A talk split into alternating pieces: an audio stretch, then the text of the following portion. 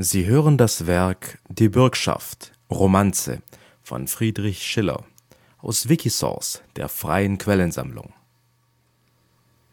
Zu Dionys dem Tyrannen schlich Moros, den Dolch im Gewande, ihn schlugen die Häscher in Bande. Was wolltest du mit dem Dolche, sprich, entgegnet ihm finster der Wüterich. Die Stadt vom Tyrannen befreien, das sollst du am Kreuze bereuen. Ich bin, spricht jener, zu sterben bereit, und bitte nicht um mein Leben. Doch willst du Gnade mir geben? Ich flehe dich um drei Tage Zeit, bis ich die Schwester dem Gatten gefreit. Ich lasse den Freund dir als bürgen, ihn magst du, entrinnig, erwürgen. Da lächelt der König mit arger List und spricht nach kurzem Bedenken. Drei Tage will ich dir schenken. Doch wisse, wenn sie verstrichen die Frist, eh du zurück mir gegeben bist, so muss er statt deiner erblassen. Doch dir ist die Strafe erlassen.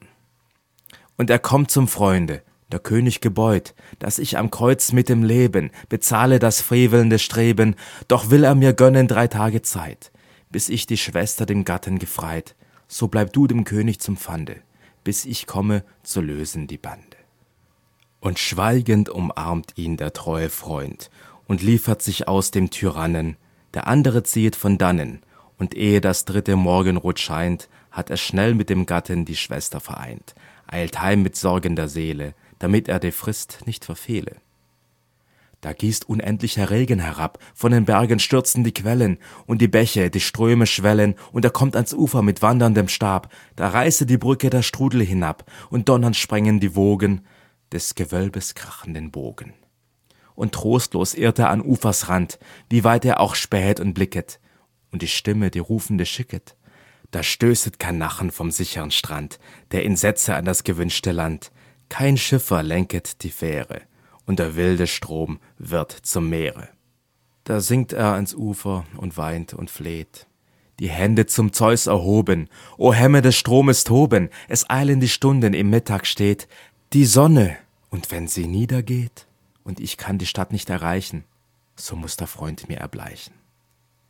Doch wachsen erneut sich des Stromes Wut, und Welle auf Welle zerrinnet, und Stunde an Stunde entrinnet. Da treibe die Angst hin, da fasst er sich Mut, und wirft sich hinein in die brausende Flut, und teilt mit gewaltigen Armen den Strom, und ein Gott hat Erbarmen. Und gewinnt das Ufer und eilet fort, und danket dem rettenden Gotte. Da stürzet die raubende Rotte hervor aus des Waldes nächtlichem Ort, den Pfad ihm sperrend und schnaubet Mord und hemmet des Wanderers Eile mit drohend geschwungener Keule. Was wollt ihr? ruft er für Schrecken bleich. Ich habe nichts als mein Leben, das muss ich dem Könige geben, und entreiße die Keule dem Nächsten gleich, um des Freundes willen erbarmet euch und drei mit gewaltigen Streichen erlegt er, die anderen entweichen. Und die Sonne versendet glühenden Brand, und von der unendlichen Mühe ermattet sinken die Knie. O hast du mich gnädig aus Räubers Hand, aus dem Strom mich gerettet ans heilige Land, und soll hier verschmachtend verderben, und der Freund mir, der Liebende, sterben. Und horch, da sprudelt es silberhell, ganz nahe wie rieselndes Rauschen, und Stille hält er zu lauschen. Und siehe, aus dem Felsen, geschwätzig schnell, springt murmelnd hervor ein lebendiger Quell, und freudig bückt er sich nieder und erfrischet die brennenden Glieder. Und die Sonne blickt durch der Zweige grün und malt auf den glänzenden Matten der Bäume gigantische Schatten, und zwei Wanderer sieht er die Straße ziehen, will eilenden Laufes vorüberfliehen, da hört er die Worte sie sagen, jetzt wird er ans Kreuz geschlagen. Und die Angst beflügelt den eilenden Fuß, in Jagen der Sorge Qualen, da schimmern in Abendrot Strahlen von ferne die Zinnen von Syrakus, und entgegenkommt ihm Philostratus, des Hauses redlicher Hüter, der erkennet entsetzt den Gebieter. Zurück, du rettest den Freund nicht mehr, so rette das eigene Leben, den Tode erleidet er eben, von Stunde zu Stunde gewartet er, mit hoffender Seele der Wiederkehr. Ihm konnte den mutigen Glauben der Hohn des Tyrannen nicht rauben.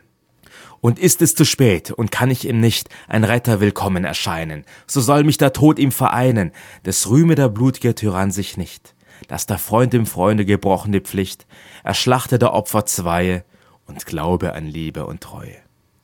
Und die Sonne geht unter, da steht er am Tor und sieht das Kreuz schon erhöht, das die Menge gaffend umstehet, an dem Seile schon zieht man den Freund empor, da zertrennt er gewaltig den dichten Chor. Mich, Henker, ruft er, erwürget, da bin ich, für den er gebürget. Und Erstaunen ergreift das Volk umher, in den Armen liegen sich beide und weinen für Schmerzen und Freude. Da sieht man kein Auge Tränen leer, und zum Könige bringt man die Wunder mehr, der fühlt ein menschliches Rühren, lässt schnell vor den Thron sie führen. Und blicket sie lange verwundert an, drauf spricht er, es ist euch gelungen, ihr habt das Herz mir bezwungen. Und die Treue, sie ist doch kein leerer Wahn, so nehmet auch mich zum Genossen an. Ich sei, gewährt mir die Bitte, in eurem Bunde der Dritte. Sie hörten Die Bürgschaft, Romanze von Friedrich Schiller, gesprochen von Phantom für das deutschsprachige Wikisource-Projekt.